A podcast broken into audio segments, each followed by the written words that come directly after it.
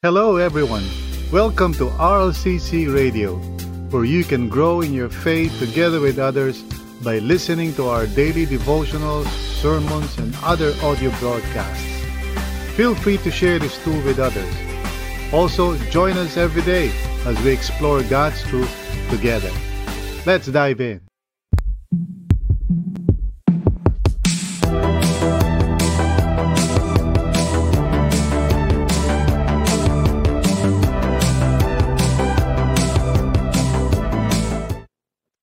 Our understanding of our real problem as human beings will determine the solution we think we really need.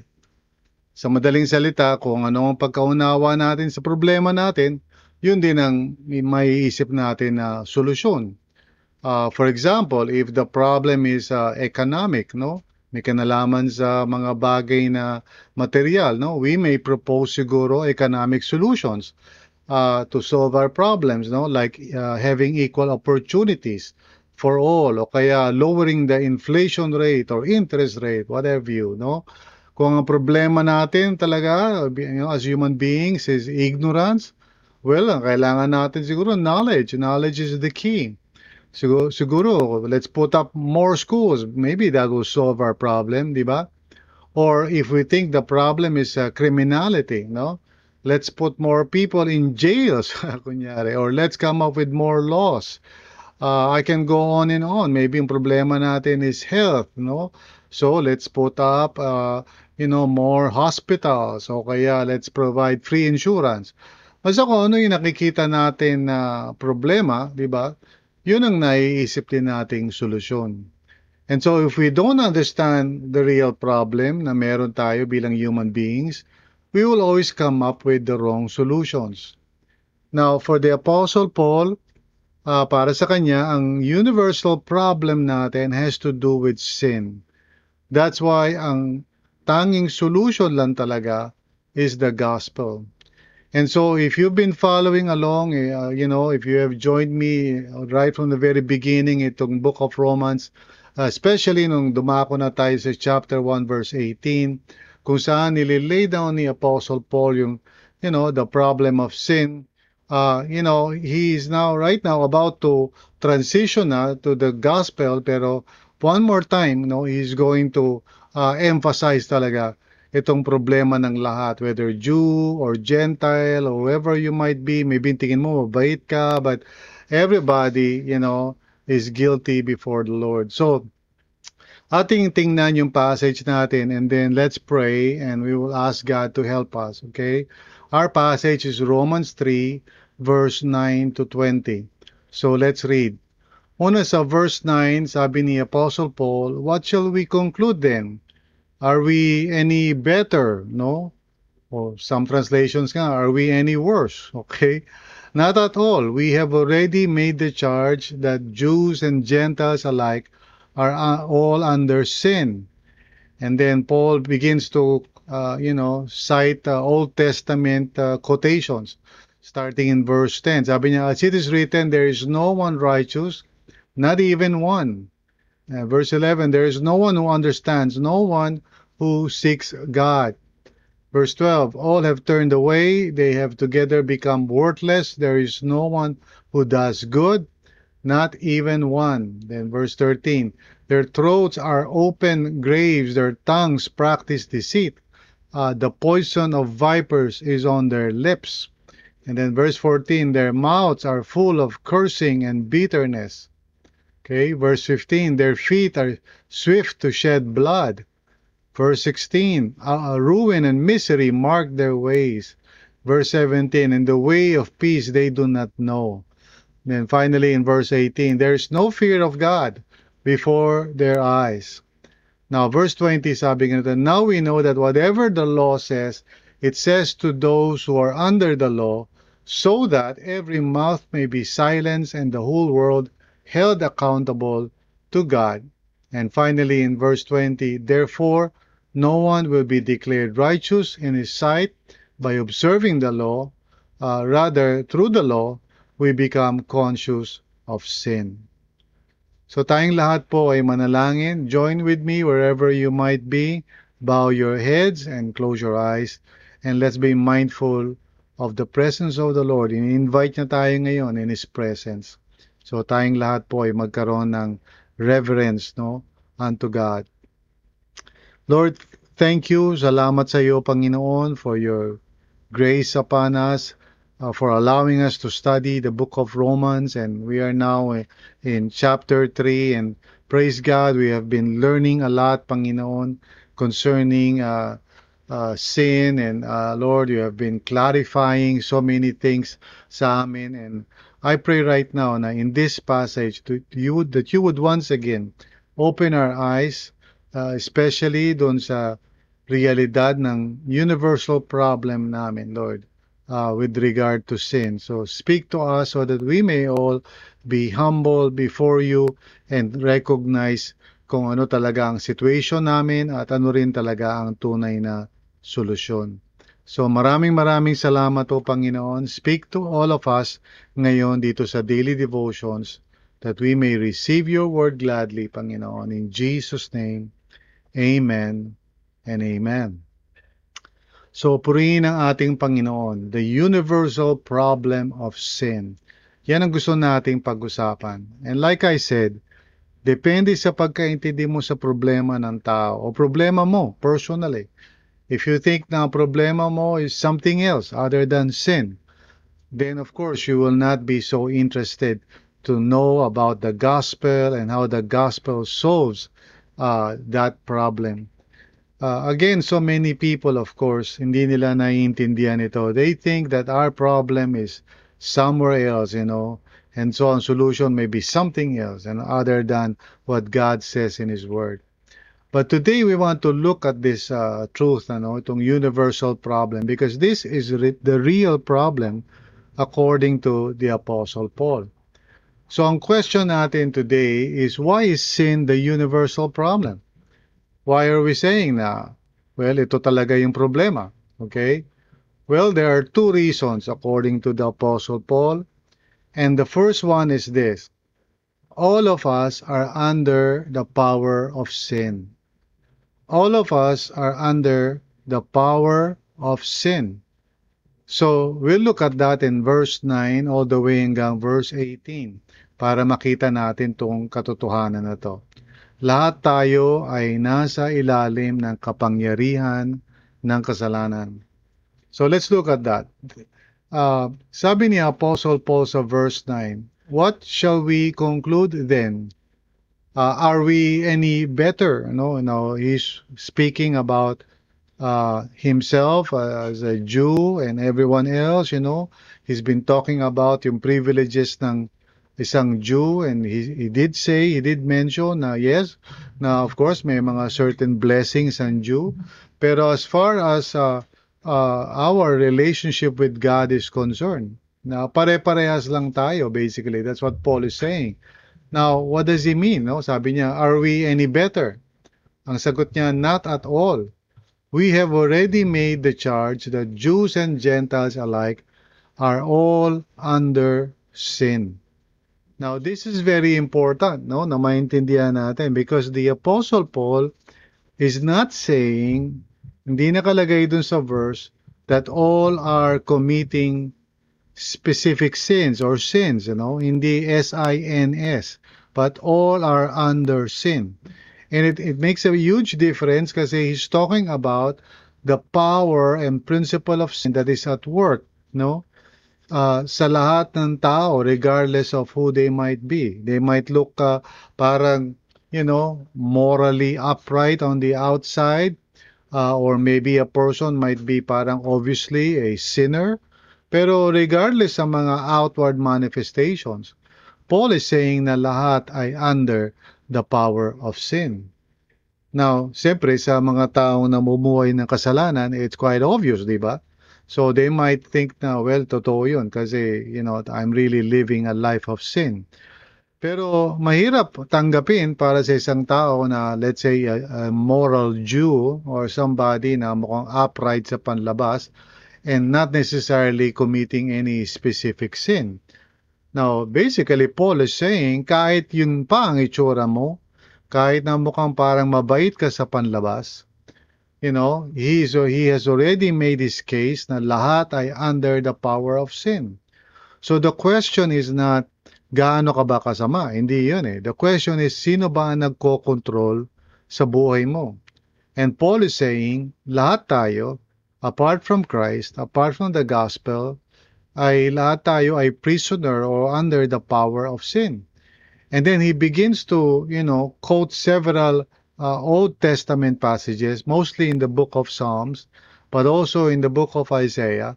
Tapos parang pinagkabit-kabit niya lahat, no? Starting here in verse 10, no? Sabi niya, uh, as it is written, you know, there is no one righteous, okay? Not even one. Now, you must understand na pag sinasabi ni Paul na as it, as it is written, he's talking to people na more or less kabisado nila yung scripture. So wala pa silang mga verse, no? Wala pa silang chapter or verse. Hindi pa naiimbento 'yon. That's a that's a later in ano invention, no? Yung may number, okay? Yung chapter and verse.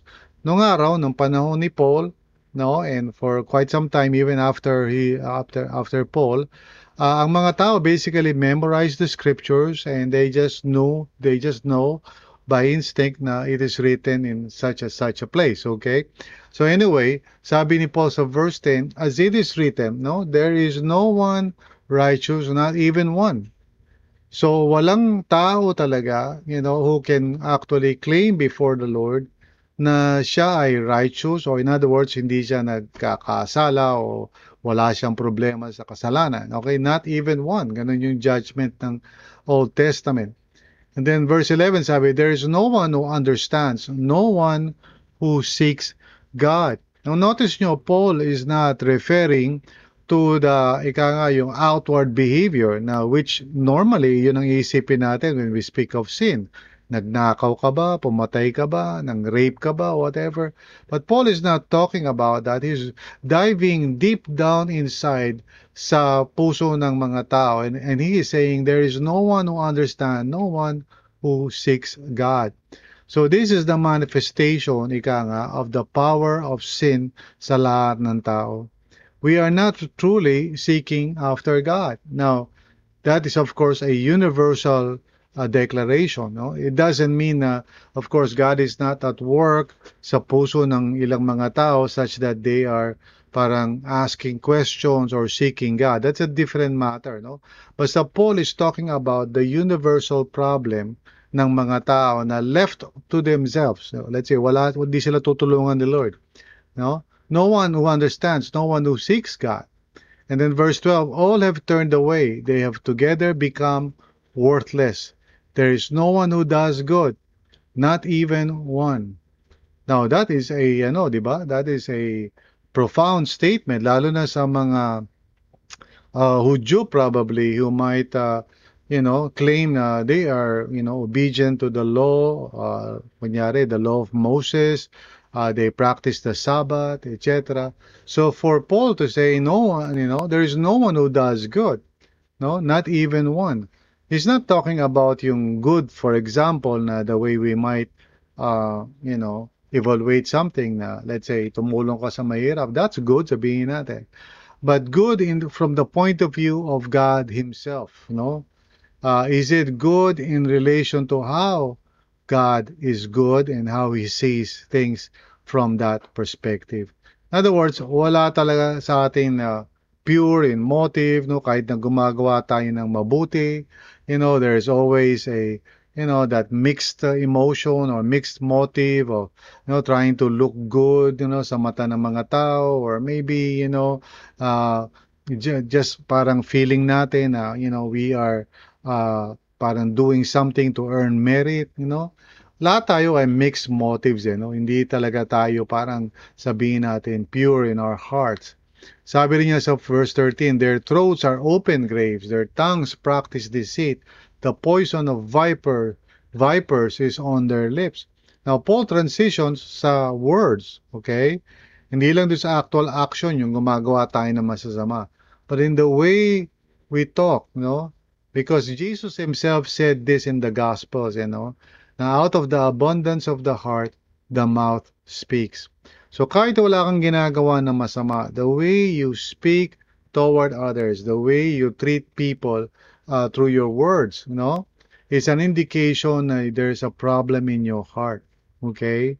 Uh, because ang teaching ng scripture is that all of these things really emanate from the heart. Itong all the evil that we see uh, on the outside really uh, emanate from the heart. That's why ang judgment ng Panginoon uh, is going to be focused on the heart.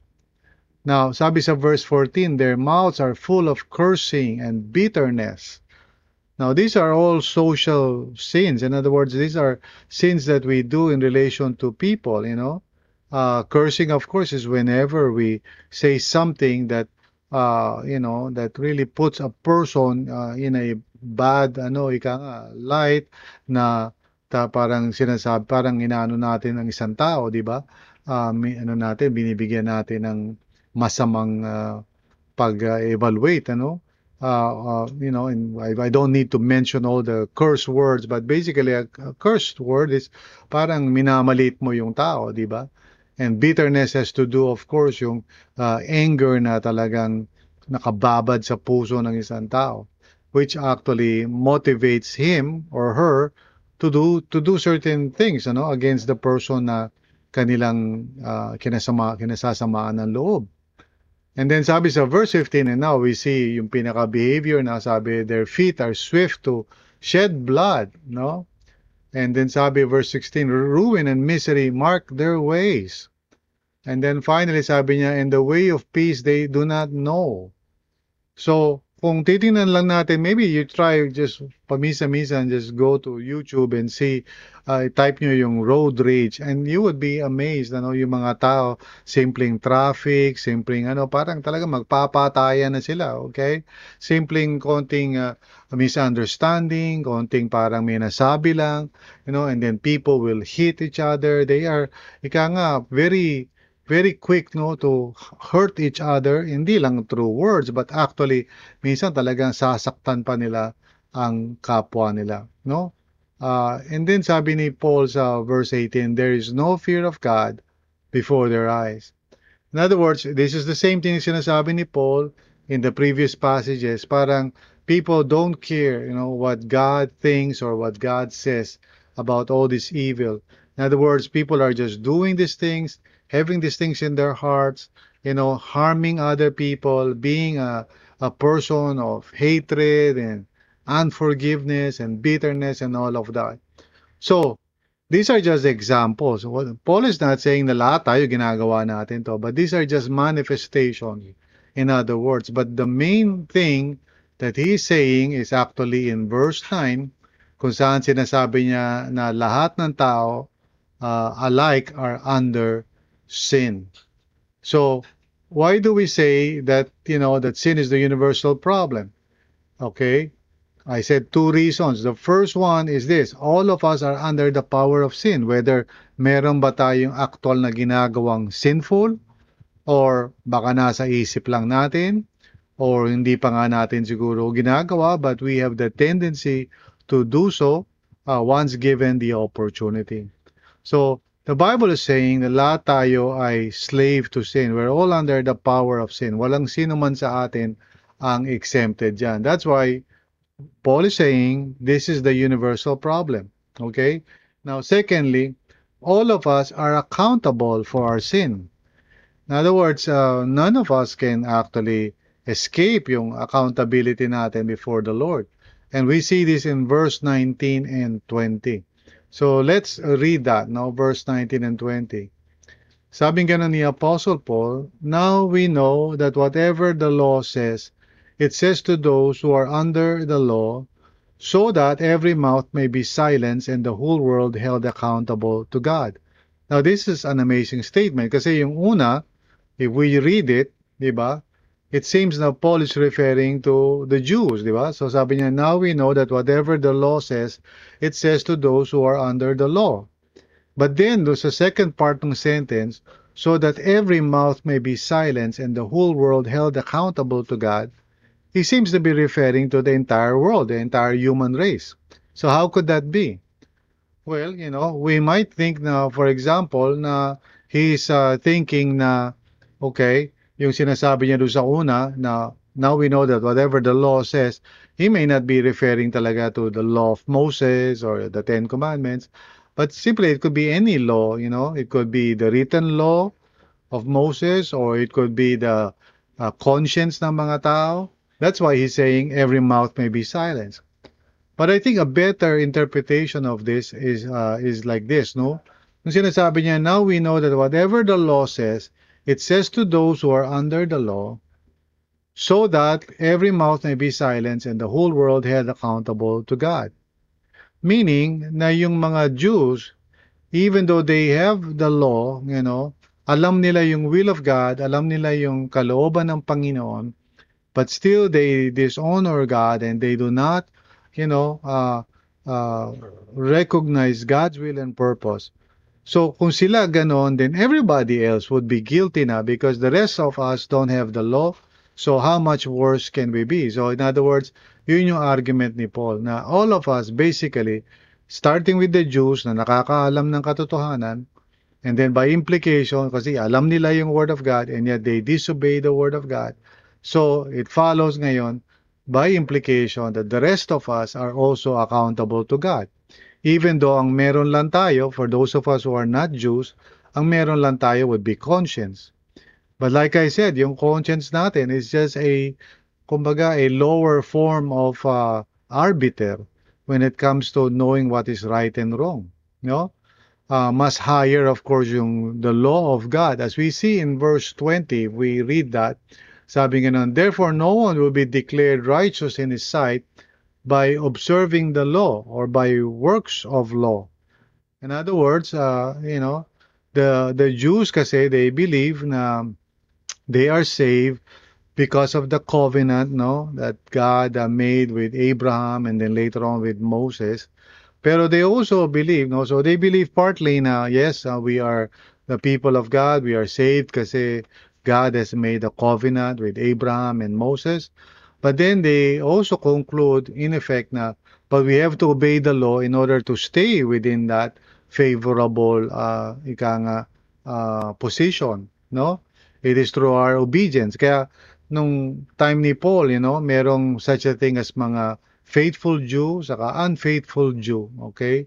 So, sinasabi ni Paul dito sa verse 20 na you know, the bottom line is no one really is going to be uh, saved through that, no? Whether by thinking na by doing good works ay magiging favorable sila sa Panginoon o kaya by insisting na may covenant si Lord sa Israel so therefore uh, sila ay parang may excuse na. Uh, either way sinasabi ni Paul no that's not true. Ang instead sabi niya rather through the law we become conscious of sin in other words that's only what the law uh, is going to do whether and again here ang gamit niya ng law is no longer just yung written law of Moses He's also referring to the law of uh, our conscience. No? In other words, what it does, what the law of God does, yung Ten Commandments, and also what conscience does, is just make us aware na tayo ay makasalanan. And so therefore, lahat tayo, because we have either yung conscience natin or we have aware tayo sa uh, words of God, no? Either way, you know, we are all accountable before the Lord. And this is uh, the point that Paul wants to make. Walang sino man sa atin ang hindi accountable because either alam natin yung Bible or meron tayong konsyensya, you know? Alin sa dalawa. So why is sin the universal problem? Uh, two reasons, no?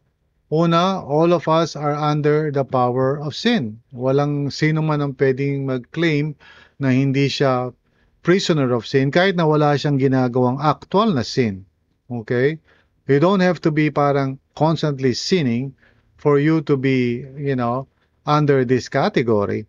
Because sabi ni Paul, you know, lahat tayo. So it's just a matter of opportunity or or even let's say hindi naman nakikita ng mga tao, wala kang ginagawa sa panlabas. But you are actually harboring bitterness, bitterness kunyari, no? Or meron kang unforgiveness. These sins hindi nakikita ng mga tao sa labas, but God knows them. So lahat tayo, whether outwardly ba merong ginagawa tayong specific sin, O kaya parang nasa isip lang natin. The truth is, lahat tayo are under the power of sin. Also, secondly, all of us are accountable for our sin kasi either yung konsensya natin condemns us of our sins or the Bible itself, you know, uh, declares na either mali yung ginagawa natin o mali yung iniisip natin. So, in other words, the universal problem of sin, you know, which is true sa ating lahat, really has only one solution, the gospel. Kung tama yung pagkaunawa natin sa problema, magiging tama rin ang pagkaunawa natin sa solusyon. So for Paul, ang tunay na problema ng tao ay hindi pera, hindi economics, hindi drugs, hindi any of those things na minsan siniisip ng mga taong problema natin. Those are just manifestations of our real problem. Ang real problem natin is sin. Hindi hindi sin na merong letter S, no? Sins, hindi 'yun. Sin.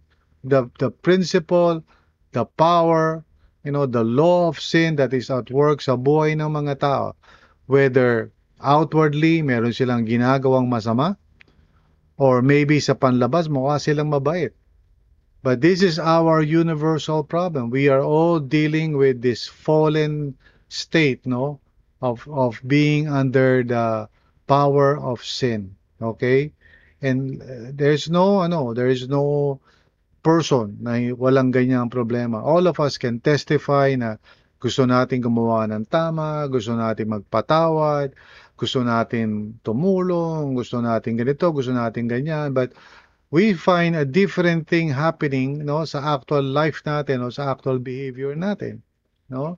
Uh, and uh, even though for example you know God wants us to trust him most of the time we don't and we just do what we want kahit na sinasabi ng Panginoon that we should rely on his promises and so forth and so on. So sa madaling salita ito talaga yung problema natin. The problem na the real problem that we have is sin itself you know And of course, yung yung problema na 'yan, no, has a uh, parang kumbaga manifestation, you know. Yung una na diyan is separation from God.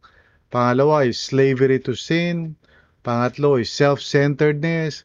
And pangapat is, you know, sentencing, you know, on the last day. So these are the problems of sin. Pero ang root cause niyan is sin itself. Okay? Not sins, but sin itself.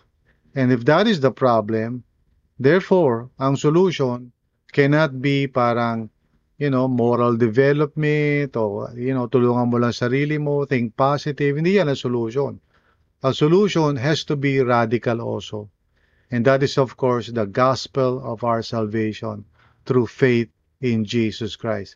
That's the only solution because the problem is so deep and so widespread, it's universally true, that we need a Savior to come, to die on the cross, to pay for our sins, to rise up again from the dead, no?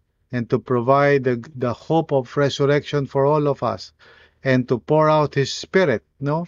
Sa atin, to transform us, and to uh, ika nga, make us into a people who would glad, who would represent Him, uh, you know, uh, and so forth and so on. So, the universal problem po is sin. At isa lang po ang solution niyan, the gospel. Amen. Let's all pray. Father, maraming salamat po, Panginoon, for Paul's words na nagbibigay sa amin ng realization that indeed ang tunay namin problema is not something na parang external lang, or what people say might be our problem. Economics lang ba? Uh, problema lang ba namin ay uh, yung mga krimen, krimen or whatever, corruption. Yeah, those are problems, but they are not the root cause ng problema, Lord. The root cause is sin. And therefore, you have provided a way for us, O Lord, na magkaroon ng tunay na solusyon dito sa problema na to. And that's no other than the gospel. The gospel is the power of God to save everyone who believes, first for the Jew, then for the Gentile. Sa madaling salita, it's for all of us. Salamat po, Panginoon. I pray for everyone who are listening that they may truly understand na yung problema ng bawat isa sa amin ay far greater than we can ever imagine. We are under the power of sin. And may this realization cause us to really call upon you, Panginoon, and to really desire nothing else except the fullness of your salvation through Christ Jesus. This is what we need. This is the only solution. In Jesus' name, amen and amen. Thank you for listening to this episode. We hope you were encouraged and edified to continue following the Lord and growing in your faith together with others. If this content helped you, consider sharing it with others. Also, if you would like to support this ministry, please visit solo.to slash rlccphil. That's solo.to slash rlccphil. See you again.